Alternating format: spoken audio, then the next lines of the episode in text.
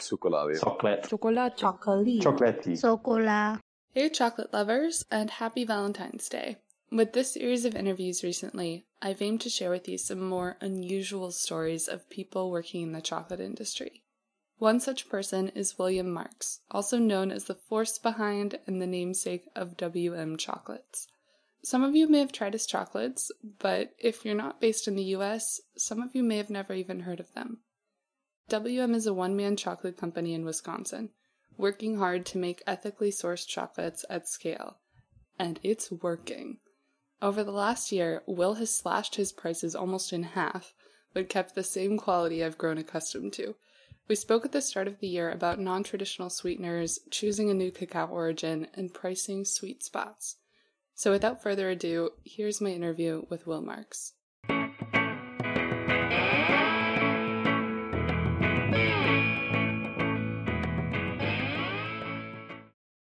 Tell me about yourself. Who are you and how did you get into craft chocolate? Well, my name is, is Will, and my company is called WM Chocolate. I started making chocolate as a project that was really a continuation of things I was doing with other foods. So when I was about, I guess, 23, so getting to be eight years ago now, and I had my own apartment for the first time, I started doing a lot of reading and learning about food and figuring out what I thought was really the the best way to eat, and I mean that in a very broad sense. You know, things that taste good, but also are ethical in how they're sourced, so and how they treat the people who produce them, and how the, the planet is affected by their production. And I found that a lot of what was available in the grocery stores was just not uh, up to the standards that I started developing. And so I was making a lot of food from scratch myself. And I was starting with things like bread and tortillas and some dairy products, things that are more like staples. I actually quit eating chocolate for a while because I just didn't really like what was available. I didn't know so much about craft chocolate at the time, but I still, um, for me, a lot of it was about the sugar, the sweetener, and even in specialty, most of it's still fairly processed sweetener. So I just kind of got off all that processed stuff and was doing my own thing.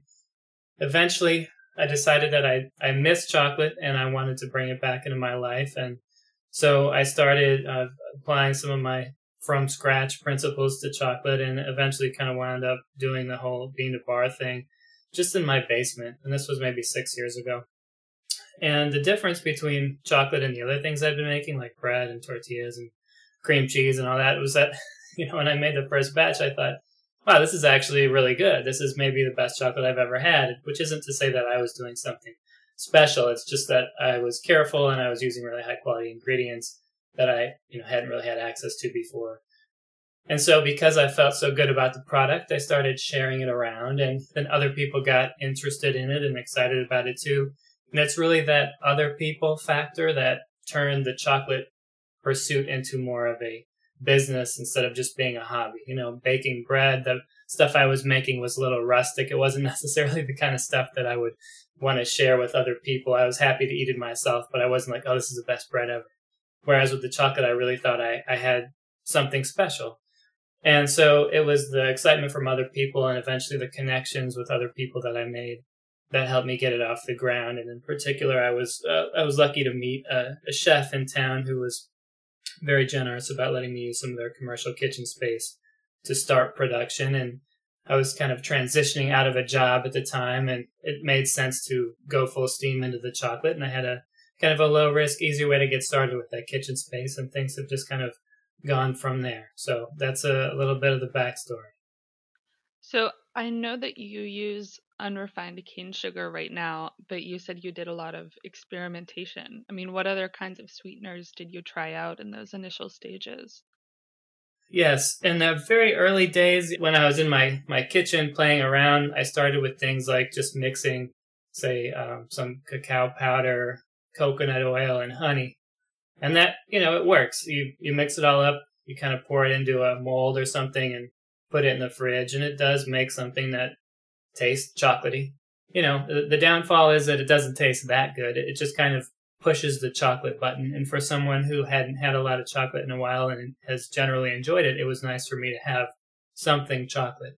As far as other sweeteners, you know, honey doesn't work that well for doing bars. It's more for those kind of uh, experiments, like I just mentioned.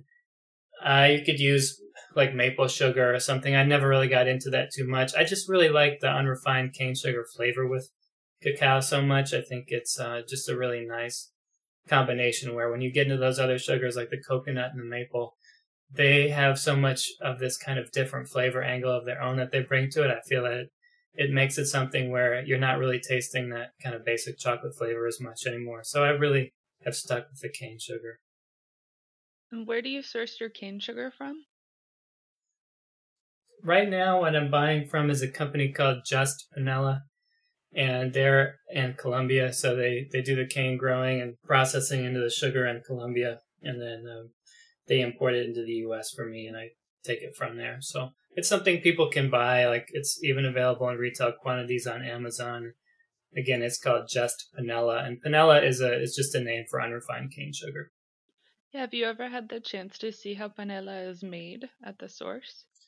I haven't been able to go. No, uh, you you probably have, Max. Uh, I I did in Ecuador, but I've never been to Colombia. Okay. I mean, I've seen videos. It looks cool. I've heard people yeah. like drinking the fresh cane juice. You know, um, my parents went to Cuba a few years ago, and they got to do that with the fresh cane juice, and it looks and sounds really delicious. But I've only been able to see videos. One of the challenges of doing the business, of course, is I mean, I haven't really traveled since I started. I've been kind of here working on the business, and um, you know, it's probably as I'll talk about later. It, it's not like the kind of thing where you know you start a chocolate business and all of a sudden you're a millionaire. That that just doesn't work. So between that reality and the amount of time it takes to kind of uh, get things off the ground and figure things out, it, it just hasn't been conducive to a lot of travel. And of course, now we're in a time where traveling is really difficult too. So I hope that's part of the future, but it hasn't been part of the past so much yet.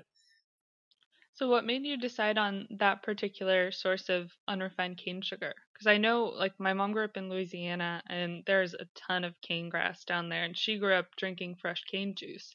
So, mm-hmm. there is still a lot of sugar being made in the south of the US. Why Just Panela? Well, I like it because, you know, unfortunately, as far as I know, and if someone knows and I'm wrong, tell me, uh, the stuff that they're growing in the US, like in Louisiana, ultimately becomes a lot more processed than what I want to use. So even though they are growing cane there, and if you went there, you could have cane juice. I mean, the the product that is deliverable to me is significantly processed compared to what you can get from Colombia or some of these other countries that are more traditional cane growing countries and have a tradition of eating a less processed sugar. So basically, like I like to get some from the U.S., but they just don't really make this unprocessed style of cane sugar here. Yeah. I mean, I I could totally see that. I, I don't think I've ever seen a sugarcane refining processing station area, anything like that, anywhere in the US. But when I was in Ecuador, they basically took all the cane juice and they put it in this giant pot. Uh, like people could bathe in it. It's just mm-hmm. absolutely huge. And they just have fire under it and they're just boiling off all the water until you're left with whatever's left and it's just kind of chunky it's a little moist but that's exactly what it is what it is there's no other refining done to it. That's right and certainly in the us we have you know the the plants that do a much more processed version uh, but again that's not really what i'm looking for. I think you know a lot of a lot of people maybe think that it's uh, well it's like it's still sugar, it's still a sweetener, it's still potentially bad for you. And I think there is this nutritional component where, you know, I don't want to play doctor and tell people that somehow if they switch to this sugar, they're going to be healthier. But I think what you see when you've seen how they, you know, when they are concentrating this, boiling it down, all that color, all that richness. I mean, it's not just about having some kind of nutrition left potentially. It's about also all that flavor. And when you take a product that's, you know, typically a 70% dark chocolate bar is really common. And that means 30% of that is going to be your sweetener. And if 30% of that doesn't really have flavor besides just sweet, you're losing a lot of opportunity. So I think it's really a big opportunity to use less processed sugar to make sure that that big chunk of the product is actually flavorful. And it's, it's a bit of a secret ingredient for me where I think, you know, people think, oh, why, why do I like this? And it's like, well, uh, you know, you don't seem to understand the sugar I'm using, but it is like a secret that makes this taste better. Like it tastes really good with sea salt, and that bar's always been popular. And people are always like, "Oh, why does this taste so good?" And I talk about the sugar, and they're still like, "Why does this taste so good?" And I'm like, "Well, the sugar is a part of it. So let's give some credit to the sugar, even if we don't necessarily appreciate it in full. I think just because we haven't, you know, most people in America just haven't really seen it. They don't know what it is. Yeah, you. I mean, you've got me wondering how people were sweetening their chocolate like two or three hundred years ago when the Spanish were receiving pieces of of chocolate of like cacao that they turned into drinks if they were also receiving little packets of panela along with it because i mean i know sugar used to also be a very high value item. That's right. I think there's an interesting history there to be investigated you know i've done a little bit of reading and research on it and it turns out there's been some amount of let's say refining or processing of sugar for a long long time. And people who are wealthier were able to access more like what we would call white sugar or something that looks a little bit more like white sugar for probably at least the past thousand years, but certainly for, you know, uh, for most people having anything as a sweetener at all was kind of a luxury and it was going to be more and more rustic as you kind of came down out of the elite classes into something that probably looked more like, you know, what, what I'm using now. It's funny how those things go where what once was something that you know the wealthy desired sort of flips around and becomes something that was out of favor and back in favor again. So, but a lot of it now is just if you grew up in a country where they make this style of sugar, then you've heard of it and you know what it is, and you see my stuff and you're like, oh yeah, I know what that is. But if I, you know, have it in front of an audience of people who grew up in the U.S. or generally in Western countries where they don't grow cane, they just are like, oh, it's cane sugar. I'm like, no, not really. It, it is from cane sugar. It's, it's sugar cane, but it's not really the same thing. So there's a real education challenge, and I, have kind of learned that um, it's it's really fun to talk about it, and I'm glad we're spending some time on it right now in the podcast because we have time to go in a little more depth. But mm-hmm. by and large, it hasn't been a real strong selling point just because there's so much lack of understanding about it. Well, because I think people still see cane sugar on the label and yes. It, you could kind of go into the idea of superfoods with it, not in saying that cane sugar is a superfood, but in saying that a lot of people get really into the concept of superfoods and cacao or acai or moringa or whatever.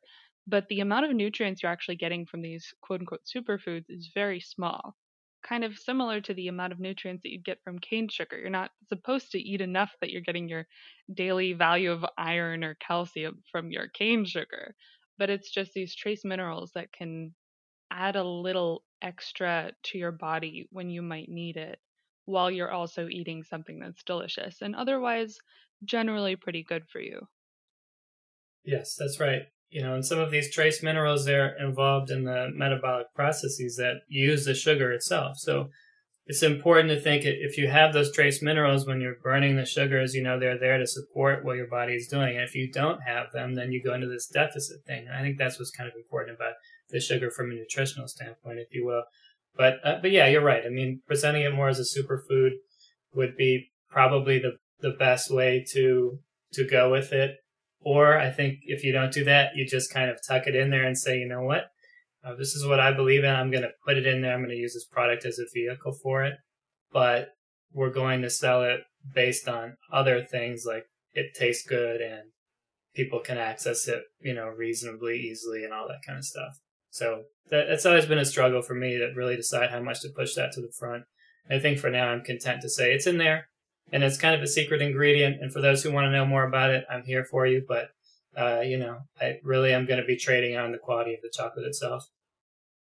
Yeah, I, I mean, I think sweeteners in general, cane sugar especially, are still being pretty vilified in the press. We've realized that too much sugar or sweetener is bad for us, and it's still in that sort of limbo of maybe there are better options, but right now all sugar is bad alternative sugars are good, but honey is being put on a pedestal for some reason. I mean, there are definitely better sources of sugar, but in the end, everything in moderation. Yes, and I still believe in offering something that is delicious without having to use so much sweetener. I think that's really important. I think that's probably the greatest strength of, of specialty or craft chocolate in terms of the mass appeal is that we can make something that tastes good and it can still be 70 or even in some cases 85 or higher percent dark and it still tastes good. That's really amazing. And I think if we focus on offering that to people and maybe let the the sugar is evil, sugar is not evil debate go aside a little bit. You know, we'll make more more headway. And, and things are always very black and white, even when they're not. It's very hard to offer a more subtle presentation of sweeteners to to people, or at least in a way that kind of works at a marketing level. So, um, you know, it's tricky. And I know some of the the companies that have tried to push this type of sugar at in retail packaging for people just to buy and use, and it's always been really a slog. I mean, they, they've not really made a lot of progress, and in the end, have had to turn more to kind of industrial purchases. People like me who want to buy it and use it as an ingredient, and you know, maybe that's just where we're at right now, and that's that's okay.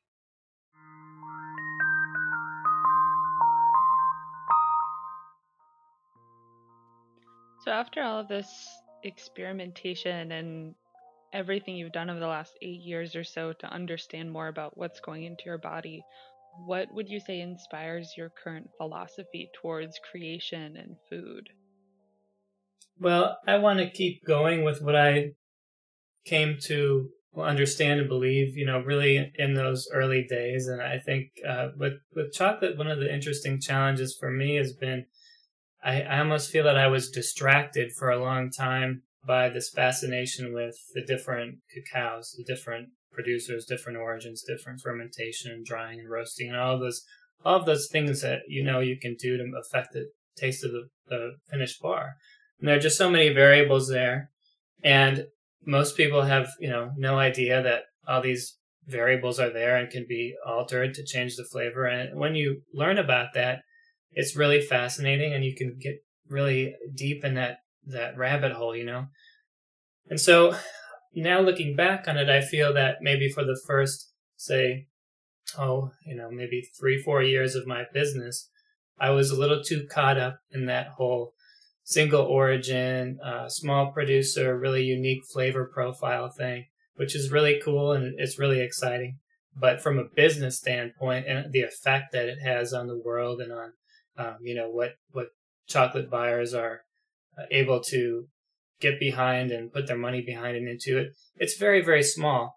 And, you know, broadly speaking, as a, as kind of my personal food philosophy, I was much more focused on how do we have this kind of magical intersection of food that is as sustainable as possible, that is uh, really flavorful, and is also somewhat affordable. I mean, I, I think there's no denying that, you know, higher quality food is going to cost more, but but how much more? And it's always been in my, my personal life, I've always been willing to pay more for better food, but only to a point. And I've always felt that there are certain synergies that aren't always realized. Like, for example, local food should cost less because it doesn't have to travel as far. And there's all these things that should be true of it. but oftentimes it's the exact opposite. It costs more. Um, it's harder to access. It's not in the grocery store. So all those problems have always really bothered me. And I think that just, you know, in my personal life, I was always trying to find solutions for that and figure out who to buy from just to feed myself and my, my friends and family.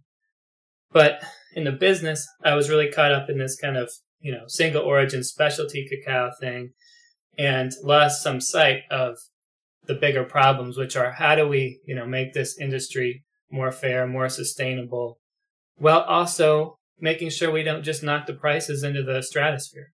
Because you can make this so-called perfect product, but if no one can can afford it, or so few people can afford it that it doesn't really go anywhere, then eh, you know the impact is very limited. So in the last year, year and a half, as I had watched enough consumers interact with my my products, I started to really realize okay, you know, I need to take this philosophy that I use in my day to day for my own table and try to roll it out in a stronger way to my, my products.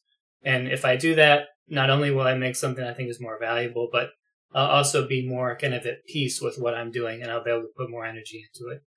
And so that's been a big change in the last year and a half. And I'm really just at the, the start of moving forward in that direction where I'm trying to realize more of the synergies, sourcing from closer to home, altering the capital structure, doing more of the production closer to origin or at origin, bringing the prices down so more consumers here can access what I'm doing. You know, that's all really important stuff. And that's, I see that as a future. So a lot of makers make it pretty clear that the single origin bars they're working with are a starting point, that they're more open to expanding into other things and experimentation. And I think that's definitely one type of approach to craft chocolate making. But you've put a lot more controls on what you're willing to produce in pursuit of this philosophy for the most part. So, how did you choose what sorts of controls to put on your chocolate, like only dark, uh, soy free, gluten free, regionally sourced cacao? What what made you choose those particular things? You're right. There are many controls, and, and, the controls make things a little bit challenging, you know, because you can't just do whatever someone asks you to do. And, uh, you know, you feel like sometimes your hands are a little bit tied, but I think the controls are important because there are a few things about it that are important. So, one is it, it ensures that I, in the end, I am responsible for the products. And at this point, I actually personally still make just about everything. So I want to make sure that I'm making something that I want and that I believe in. And I see my business as really a compromise between what I want to make and what I want to eat and have available and what consumers also want to eat and have available. So there's just this looking for this overlap. I'm not really interested in, you know, making milk chocolates. I mean, they can be perfectly delicious, but I'm just not that interested in it.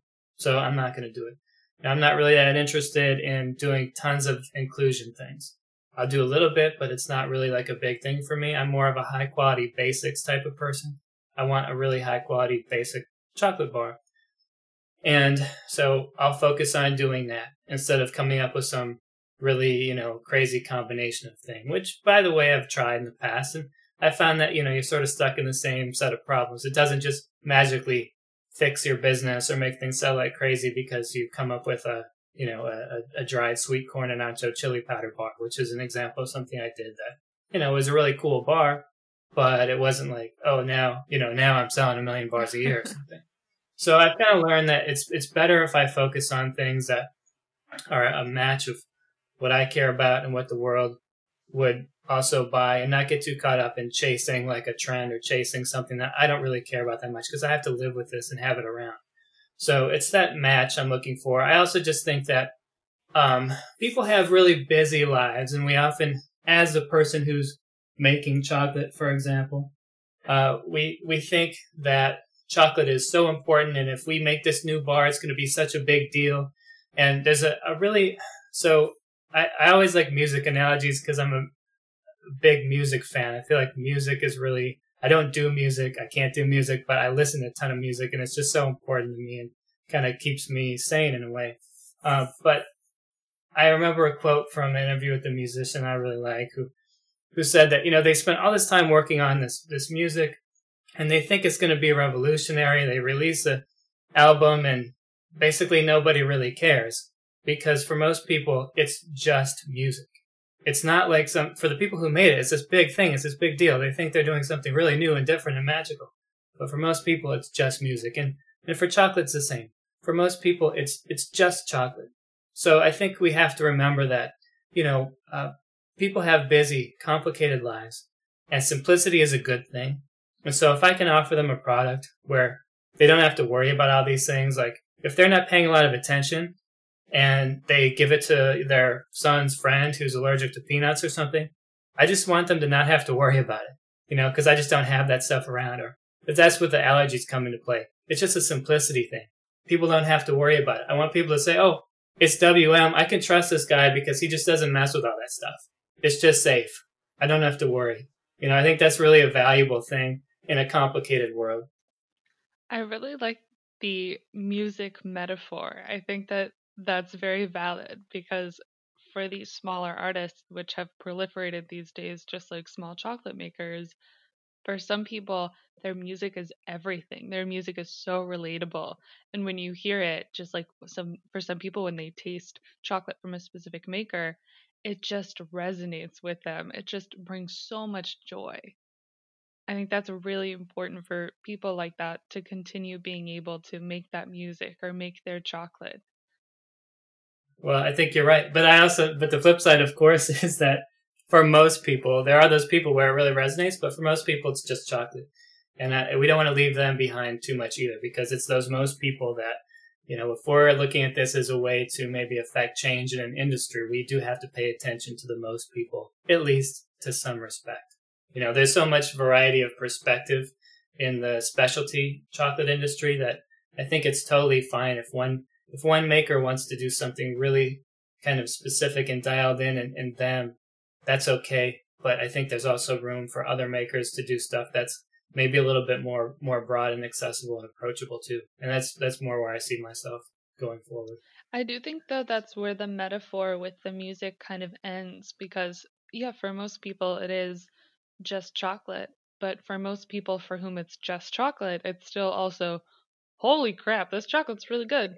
It's still just chocolate yeah. for them in their mind, but they're like, "Oh, yeah, this is really good. I enjoy this." And they kind of forget about it. But then when they're thinking about wanting right. good chocolate again, your stuff comes to mind or the other craft chocolate bars they've come they've thought of and tried they come to mind yeah it, it, it's a you know these metaphors can be kind of stretched out and, and and distorted as much as we want them to you know you could say are you making a pop song or are you making something that's a little bit more uh, you know indie and i think that uh, uh look people who appreciate a good pop song there's nothing wrong with those people they are you know just experiencing music in a, a, different way than people who might look for some kind of more weird and unique thing. Uh, you know, I, I just feel like a pop song is actually a, a, really hard thing to come up with and it's not to be taken for granted. And so, you know, I think, and more and more as I think about what I'm doing with my bars, sometimes I look at them or I taste them, I think, yep, you know, okay, there it is, whatever. It's pretty simple. And then I think about all the thought that has been put into it to make it just be, as you said, just a really good bar of chocolate.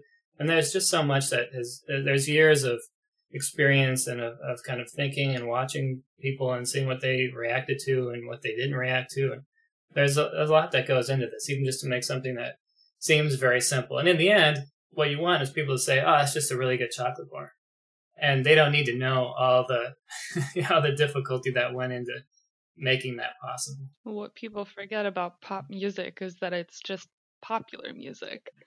It pop just stands for right. popular, it, and it changes every decade. Right. Yeah, exactly. And I'm sure you know same same is true for food. And I think things move at a similar pace. Though, it takes decades for taste to change. I think we're fortunate now to be in a, a time where people do value high percentage chocolate. They value dark chocolate.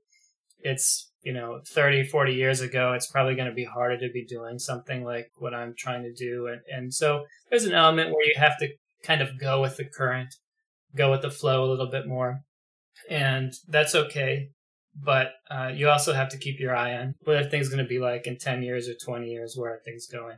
And fortunately it's a it's a slow enough timeline tastes don't change that fast that it's a little bit merciful for us who are trying to make stuff because you don't have to try to change on a dime you know?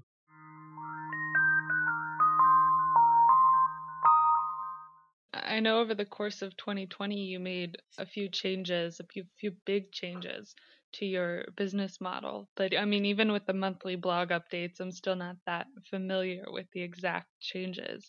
But uh, it said in one of your yeah.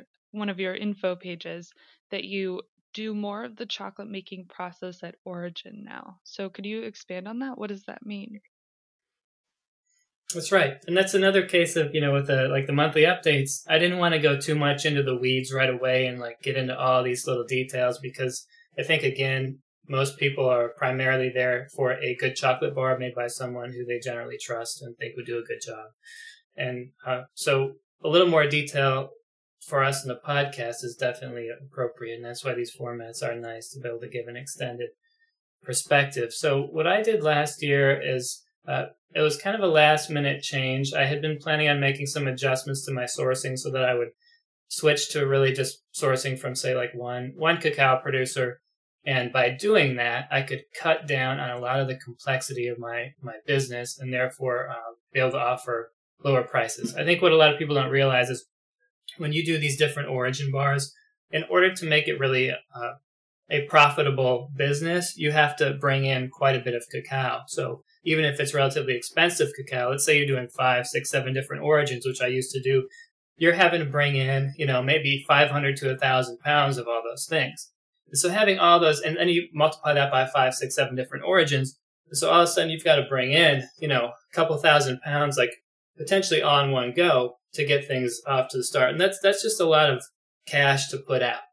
So if you can switch down to just sourcing from one producer and you can either um, break those purchases up into smaller bits so that you don't have as much of a cash flow problem, or you can consolidate into one big order, which is always cheaper. And, and it's not always cheaper just because you get like a bulk discount. Sometimes that's true, but it's just logistically, you only have one shipment. Basically, with, with freight, you know, you're paying about the same amount whether you put uh, one cocoa bean on a pallet or, you know, a million cocoa beans on a pallet. It's kind of like a plane ticket. It costs about the same. So I thought, well, let me just be more efficient. I'll streamline fewer producers closer to home. Then what happened is Ended up having a kind of an interesting conversation with somebody in the industry about how this whole thing worked in a big picture way and started thinking, well, you know, um, does it really make sense to buy cacao? It's, you know, I know that seems like a, maybe a sacrilegious thing to say on your podcast, but what seemed to be clear to me was that you know, if if you're trying to make chocolate, you don't really need to just buy cacao. It, you you're trying to get. For me, I need to get involved at the point before the sweetener is added, right? Because I'm trying to use this different unrefined cane sugar. But I don't necessarily need to start from the bean. And if you think about the industry as a whole, one of the big problems is most of the money is made in the places that do everything that comes after making the bean. And so if we're thinking about inequality, we're thinking about how to get more money to origin, then we should think about more than just paying more for cocoa beans. We should allow more of the process to happen closer to origin or at origin when it makes sense.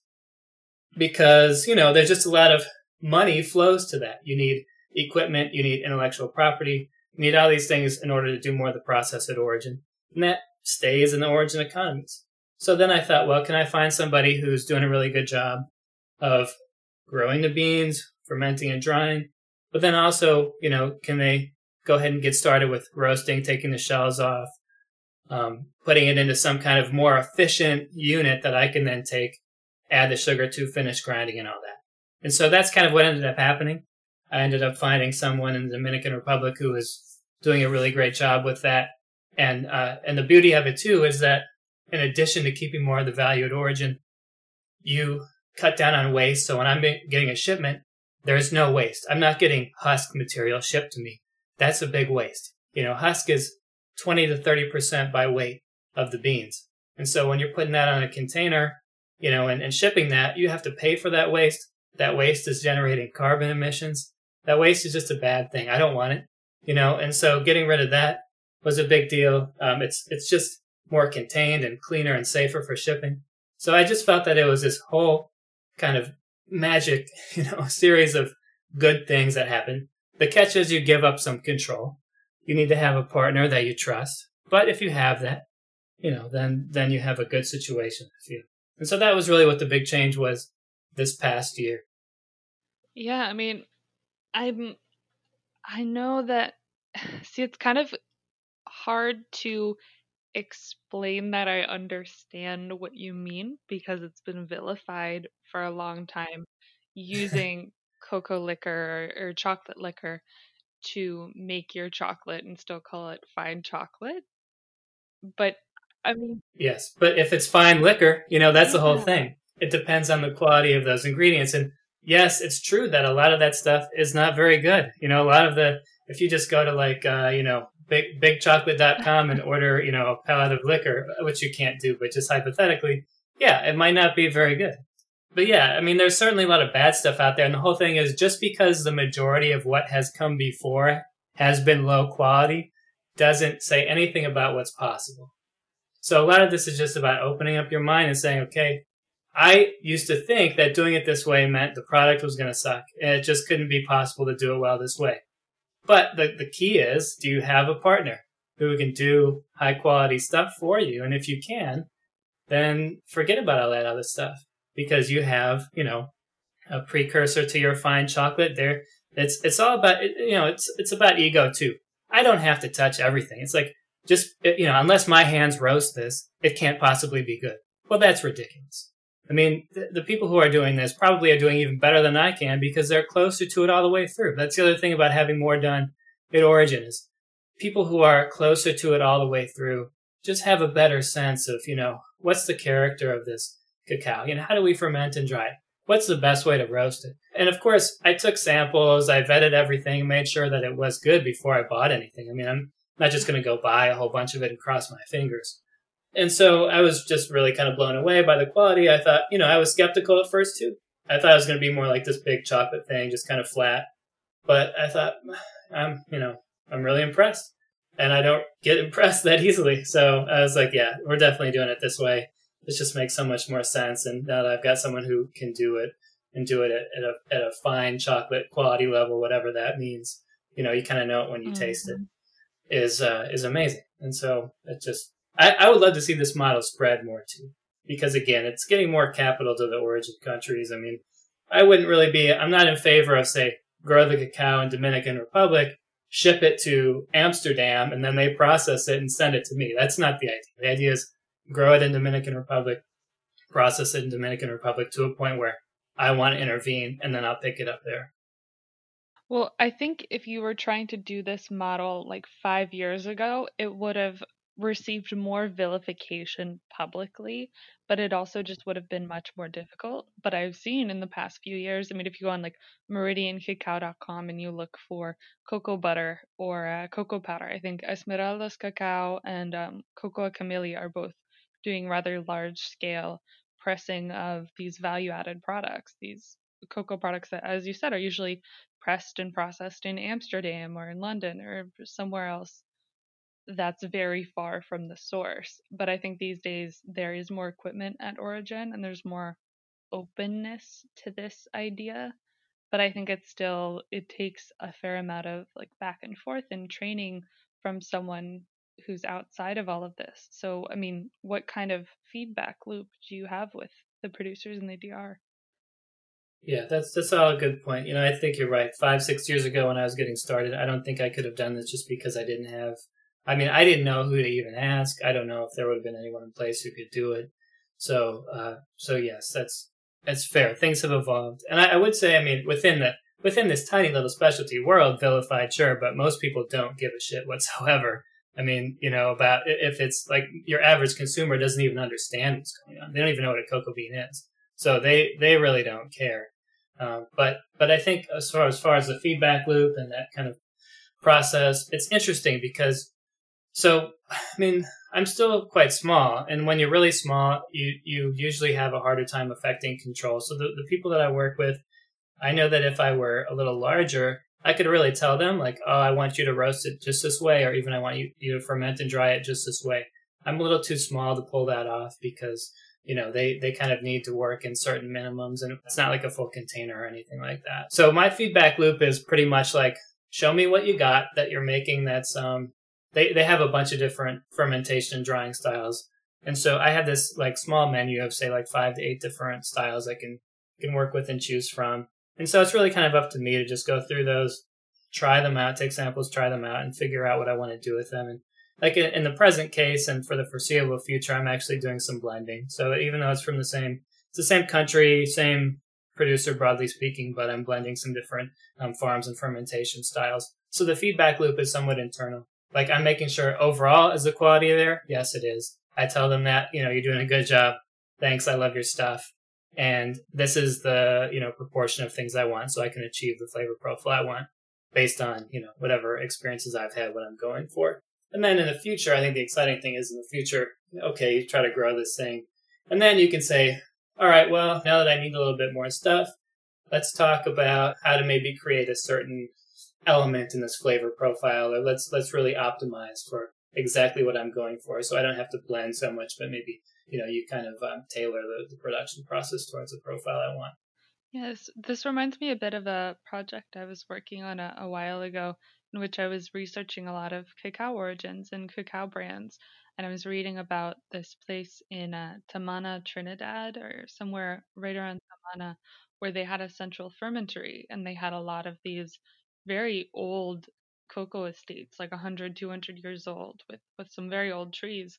where they had a central fermentary and they had maybe six or seven of these estates all using the same fermentary and they just used it intermittently like once every week once every two weeks whenever they needed it and instead of each farmer having to figure out how to get this not super advanced but m- more advanced than they would need for their relatively small amount of cacao equipment they can just all use this sort of communal equipment. So i'm wondering if maybe 10 yeah. years from now we'll see a lot more people with uh, the centralized fermentary but then also centralized processing so that they can still have their own control over their own fermentation and their own processing and just be able to sell individually to smaller makers like you and you can buy their whole lot for example. Right. I think that would be great. And you know i think it's also um, the fermentation and drying stuff is kind of that maybe has been a big advance of the last 10 20 years is having more of that setup like you described where you can have uh, more control at those stages. You can have some sharing there so that multiple farmers can have the infrastructure to do a, a good job and a deliberate job of, of, you know, the process tailoring things to what they want and what makers want. But then there's this extra step too, where I think, you know, let's capture a little more value at origin, do a little more of the process, maybe get rid of some of those shells, do some of these things that just don't really make sense to, you know, ship and then do somewhere else. Um, but it does require that, that capital at origin, you know, the machines at origin to do it. Um, so, you know, the, the question is kind of how to get that financed and how to build those models. But I think part of it is, um, some of it is, look, it's, it's almost like an enlightened outsourcing, right? So yes, it's cheaper to do some of these things in the producing countries. I mean, it does lower my costs to do some of these things in Dominican Republic, but it's also uh, a positive for the economies of these countries. So it's not just like, oh, I just want to cut the prices, so I'm going to outsource. It's not really like that. It's like, uh, yeah, I want to make this product more reasonably priced and I want to have it be a smarter product. And I also want to contribute to the origin economy. So having it done there is just a smart thing to do versus like, oh, this is just a cunning business move. So I hope we do see more of that. Well, you've also passed on those lowered prices to consumers over the la- course of the last year. You've been lowering your prices, which is incredibly unusual to say the least. Yes, that's right. And, you know, that relates from observing consumers here and seeing what they're willing to go for. I can't tell you how many times I give people a sample of my chocolate and they obviously loved it, but then I kind of watch them and see what comes next and I could just see that internal struggle. I love this chocolate, but uh, $8, I just, I just can't really do it. And I know there are different consumers everywhere. People on the coast might be different than people in Wisconsin, where I am, but I went to the coast and did some things there too, and it was kind of the same story. So I think that there's just a big reality check industry needs to have. Say, look, you know, when you talk about all these analog industries like coffee or craft beer, that comparison, those they, they come up all the time. But if you look at something like coffee or craft beer, we're talking about taking something like you know, if you go to Starbucks and get a really cheap cup of coffee or get something at like McDonald's or Dunkin' Donuts, you might spend like, you know, two two dollars, two fifty, three dollars, I don't know. And so if you go to a really nice coffee shop, get a specialty cup, you might be spending double. Or if you go like to a bar and get a you know, really like mass produced beer, like a you know, Miller High Life or something, and you spend like three dollars, three fifty on a bottle, you could get a craft brew for five or six. So we're looking at maybe a doubling you know, with chocolate, if you look at going to a grocery store, getting maybe a an organic dark chocolate bar with not a lot of weird stuff in it, spending two fifty, maybe three. So we could double. That gets us to five, five, six. Doesn't get us to eight, nine, 10, 11, 12, 20, you know. So I just think there's this kind of disconnect. Like we need to uh, expect people might double for something way better. Asking them to triple, quadruple, quintuple, I don't know that that's fair to ask them. And so I started trying to figure out, instead of taking it from this point of trying to tell consumers, you're wrong. This has to cost $8. This has to cost $12. Because if it doesn't, you know, there's slavery and child labor and all this stuff, and you're part of the problem. I've tried to say, wait, wait, wait, step back. You know, let me just accept you as you are right now and see what I can do for you. Can I make my vision exist at a price that you're willing to buy into? And, you know, at, at first, it's kind of hard because you have to drop all this conditioning that you have from from your peers and from the, the specialty industry. But, you know, you drop it and you kind of get creative and think, what can I do that doesn't change the big vision, It keeps all these goals in place of sustainability, getting more money to origin, having great flavor, all those things. What can I do to bring the price down, you know, with, without touching that? And so this style of production I mentioned helps a lot. Changing some of the packaging helps a lot. Generally speaking, bringing everything closer to home, if it's done in a smart and careful way, helps a lot. And the, the goal is, is not to make me more money. I'm not going to still charge $10 and just make that extra $5. I need to bring the price down to bring more people into the game. You know, it's about bringing more consumers in, making it more accessible, making it more approachable. I, I really think that's super important. I think, you know, instead of all of us specialty producers, we work with five, six, seven different, you know, origins, and we're all working with those same five to seven different origins. Well, that just doesn't seem very smart. If we each had one or two that we focused on working with, we could all have cheaper products because it's just a cheaper way to work. We could bring more people in, and ultimately, all those different produ- producers would be better served too because they're getting more volume out of us. You know, you can do everything perfectly, but if you're not selling very much, it just doesn't have that much of an impact.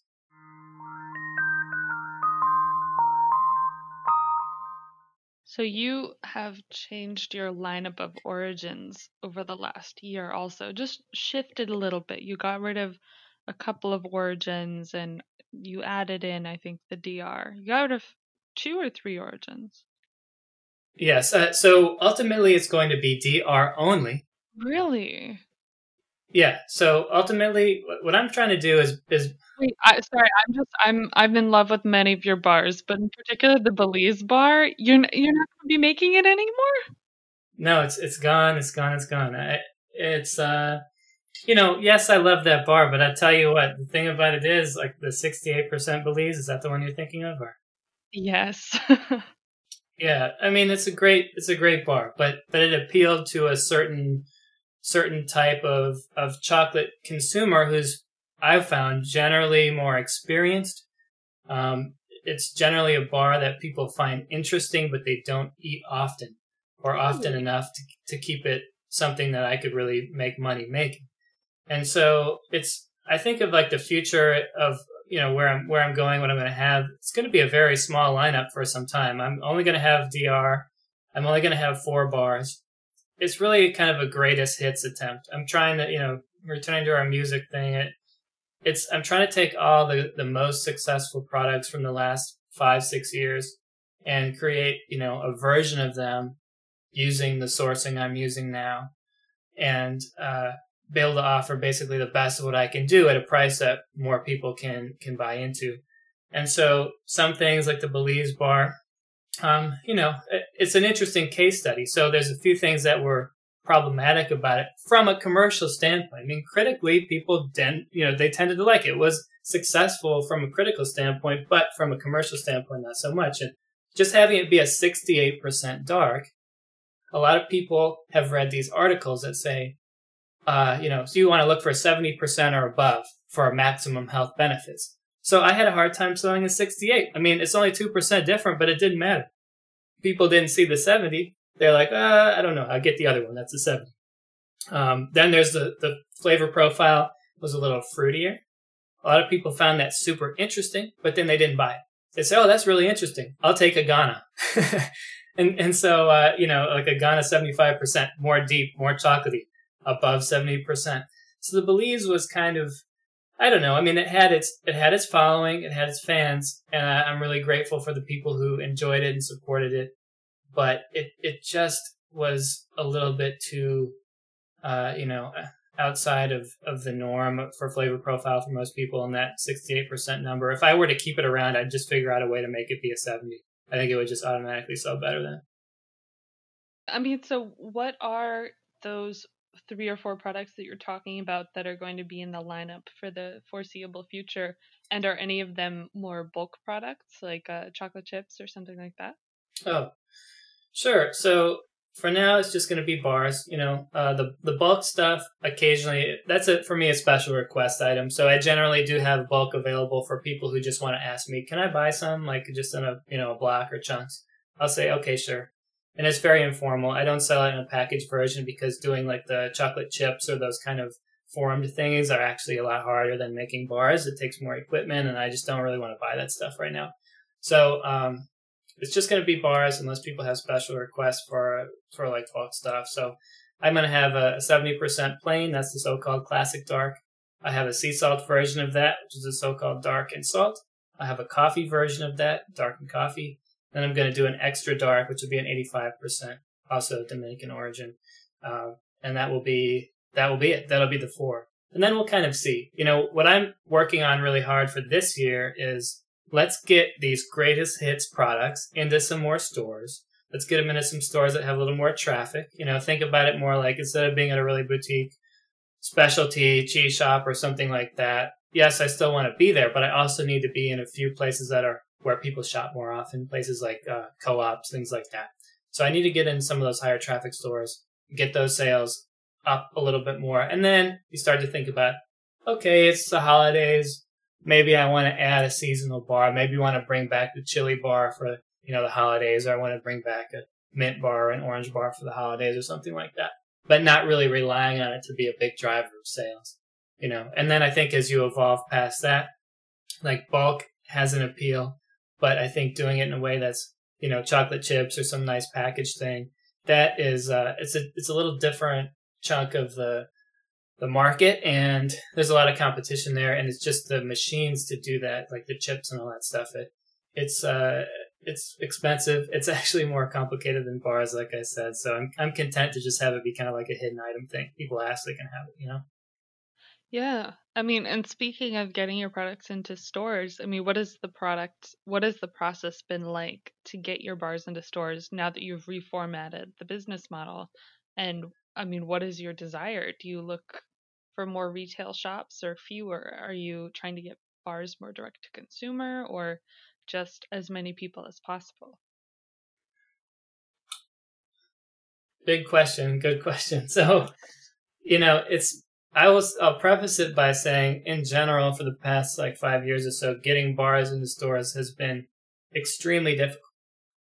I've had some success with specialty stores, uh, you know, for the most part specialty stores and certainly anything that was a little bit more mainstream like uh, you know, even like say like your local equivalent of a Whole Foods or something very very difficult. And a lot of it's just been price. I mean, up until say March or April of last year, all my products were, you know, eight to ten dollars for a full size bar. And even though a lot of times the stores didn't really say it, the truth is they didn't want it because it was too expensive. They just wouldn't carry it. In fact, I met some people who are buyers at the Whole Foods in my town at an event earlier this year when we were still doing events. And I kind of told them like where things were going and said it'd be, you know, roughly this $5 price point and stuff and they're kind of like, yeah, you know, we're kind of looking for something maybe uh, a little more local.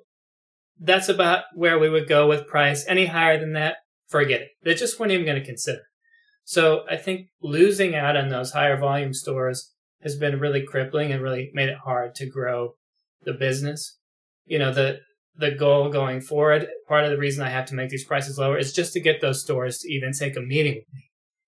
So um, that's kind of what what the next year is going to be about.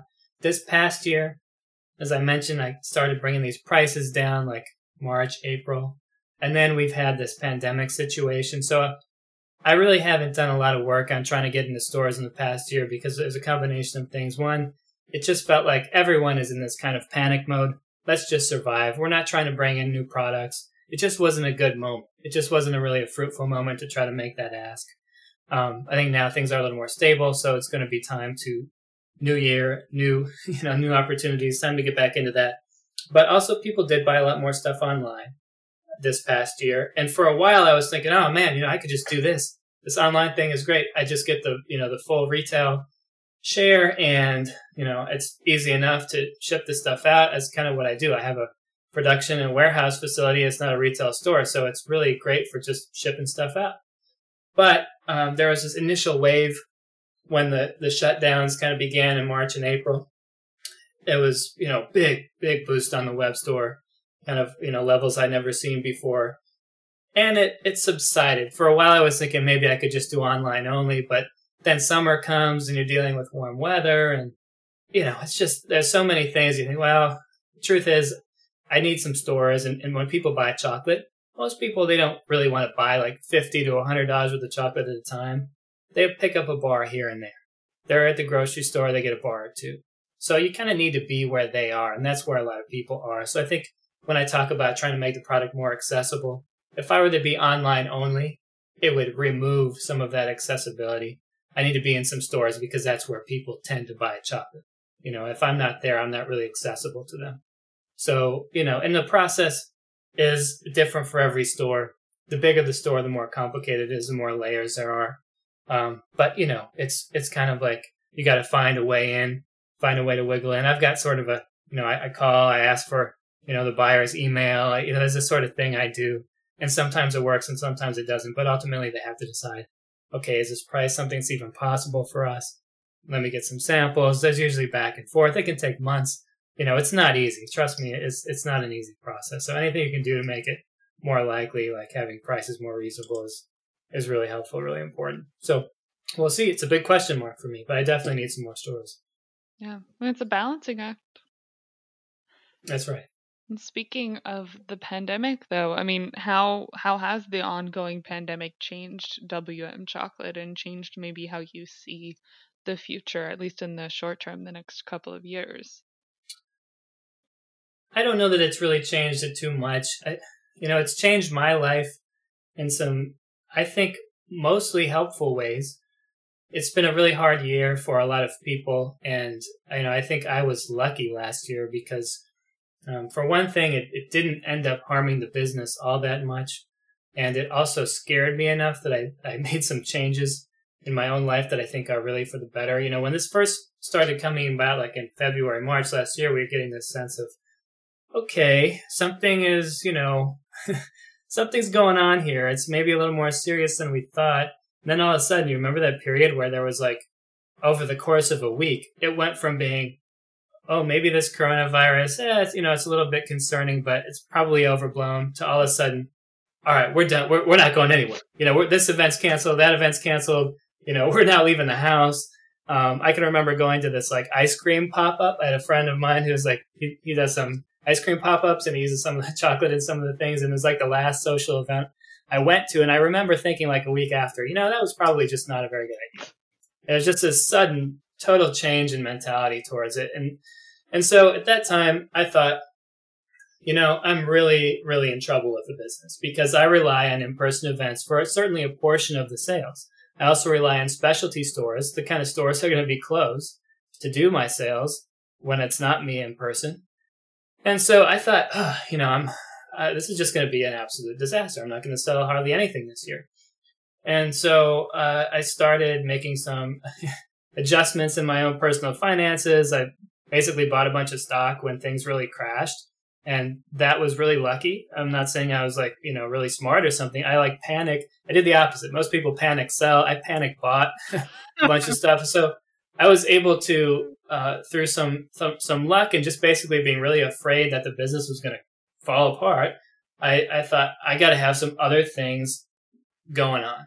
And that turned out to be extremely healthy because I started learning again, started reading again. I, I, instead of thinking, you know, I'm just in on the chocolate. This is all I do. I'm just obsessed with this. I'm in this own little world. I started to think this might not work out. So let me, let me get curious again. Let me read books again. Let me try to figure out other things. And that's really what led to, like I mentioned before, changing the sourcing model, changing how the stuff's manufactured. That all came out of this kind of mental flexibility that I was forced into when I freaked out because I thought the business was toast you know so um, so that was really a, a, kind of a difficult and painful but but fortunate thing to have happened last year and i think as things have gone on what ended up happening was that the business actually wasn't toast. There were some things that uh, you know we've we've seen with the pandemic it's affected everyone very differently. And so there were things about having just a, a basically a pantry good. People were loading up on those items. So march april you know sold a lot of stuff online i didn't expect to sell. Um, and then like around you know fall going to the holidays, people ended up doing a lot more online chocolate tasting stuff. Like instead of having a corporate event where they go have dinner together, they would, you know, buy chocolate kits for me and I would show up on a Zoom thing and take them to the bars and, you know, hang out and uh, take questions and stuff. And So that ended up filling a lot of the gaps of some of those in person events and missing out on some of those specialty store sales and stuff like that. But, you know, I think the, the future is really okay, this is a really different year. There are some things that reminded us that we can do, but we still have to be prepared for the fact that we are going to go back towards something that looks more like how it used to look. It might not be exactly the same, but it's going to be more similar than than not. And so, like, I don't think I, I mentioned again before. Maybe I can just do it all online. Well, then I that's because for you know March and April I was selling a lot of chocolate online. I'm like, wow, this is great. You know, if I could just keep doing this. But the thing is, realistically, I can't just keep doing that. So I have to think about how do I position myself so that um, you know I, I'm more resilient when we're getting closer to back to normal. I need to be in more stores. If anything like this happens again, you know, I need to be in stores that are essential and not just kind of uh, places people go to buy gifts from time to time. You know, they're great stores, my specialty store partners, but when this happened, they really had to focus on their core offerings. So if you're cheese, you're focused on cheese. If you're butcher, you're focused on meat. If you're wine, you're focused on wine. And all those things that are around you, like at the checkout counter, or bars of chocolate here on the shelf, or whatever, that's the stuff that falls away. It's my stuff that falls away. So I need to be in a more diversified collection of settings. I think putting it all in one basket, you know, it's just it's just not um, it's not it's not safe. So you got to be open for everything. But I think continuing to take advantage of the virtual opportunities is really important. Having the web store there is really important. But ultimately, getting in more stores that have more traffic is still it was what I needed to do two years ago, one year ago, and it remains the key thing to do this year and next year and beyond. Those are all of my questions. Is there is there anything else you'd like to share that you feel like you haven't yet been able to or a topic you'd like to explore? it's another good question. You know, it's there's always just so much to say about chocolate. I think we talked a lot about how for a lot of people it is just chocolate, but once you get under the hood, there's so many layers, so many facets, and I've had to really struggle with you know when I do uh, like a, an interview or a tasting with groups. When is it enough? You know, do when do you just sign off and say, okay, that's that's good for today? So I think we've covered a lot of ground. I'm really appreciative of your time and your attention putting together these questions, Max. And I hope that people who listened and thought parts of it were interesting.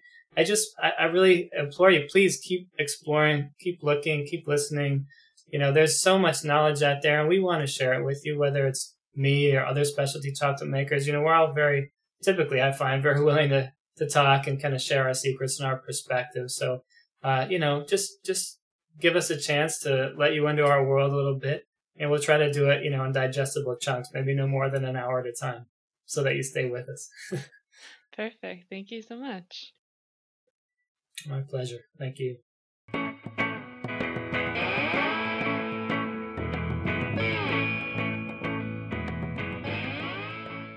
Thank you so much for listening to this extended interview from Chocolate on the Road. If you liked it, please subscribe, rate, and review the show on Apple Podcasts. In fact, share it in any way you see fit. Your support makes all the effort put into each episode worth it. And especially huge thank you to Will for being in this episode. To learn more about WM Chocolate, check out the show notes for this episode at the link in the description or on my website at damecacao.com. That's D A M E C A C A O dot C O M. Have a wonderful day, and I hope you'll join me next time we go on the road.